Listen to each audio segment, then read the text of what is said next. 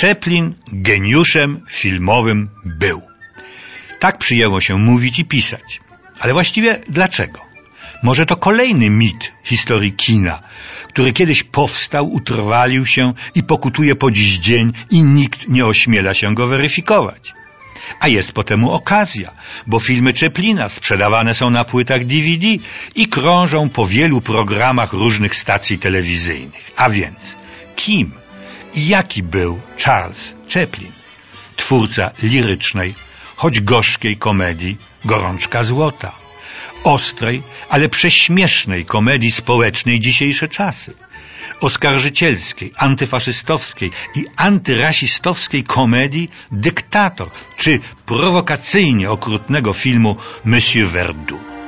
Przede wszystkim prawdziwym artystą, absolutnym autorem swoich filmów ponieważ sam do nich pisał scenariusze, sam te filmy reżyserował, grał w nich główne role, komponował muzykę, sam te filmy montował. Dodam, był nie tylko prawdziwym artystą i autorem, ale także, a złośliwi twierdzą, że przede wszystkim, znakomitym rzemieślnikiem filmowym, fachowcem, dla którego nie było w tej branży tajemnic. Decydował o każdym, nawet najdrobniejszym szczególe swego filmu. Dążył często w sposób maniakalny, do doskonałości, do perfekcji. Potrafił nad jedną sceną pracować kilka tygodni.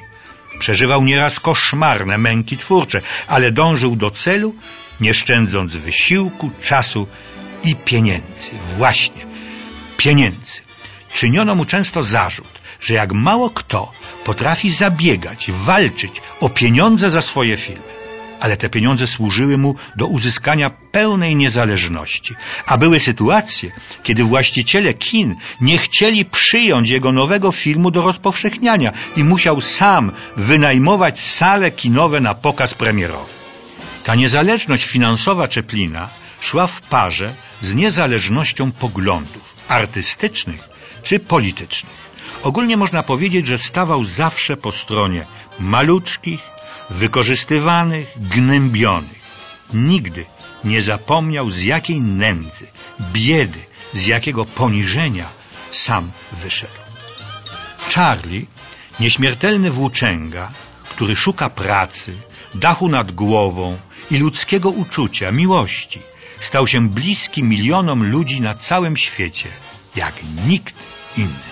Ale Chaplin nie roztkliwiał się nad swym bohaterem. To nie był bohater jednowymiarowy, sentymentalny czy tendencyjny. W tej postaci była, co mówią, jest ludzka wielkość i małość, szlachetność i wzniosłość, ale i cwaniactwo, złośliwość, czasami nawet podłość.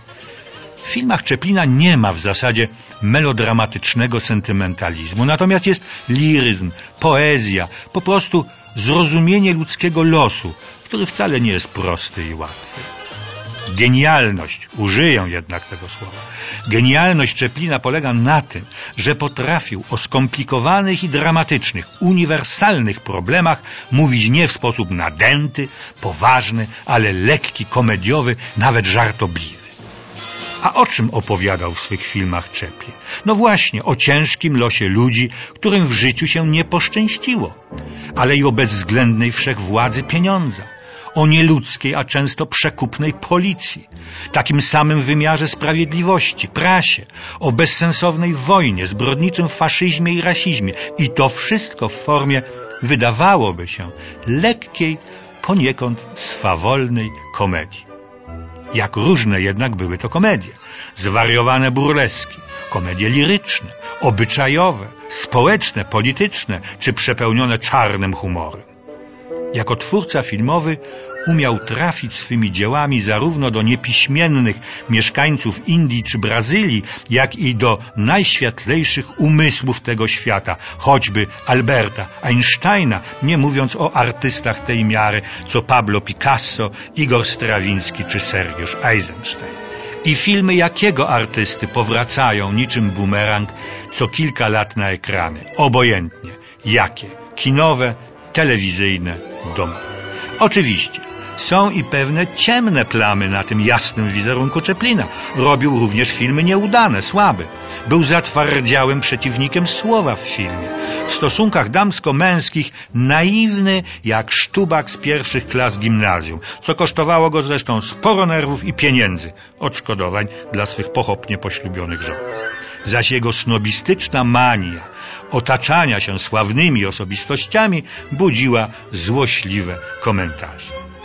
A jednak był Charles Chaplin filmowym geniuszem, bo z kim tak naprawdę moglibyśmy go porównać?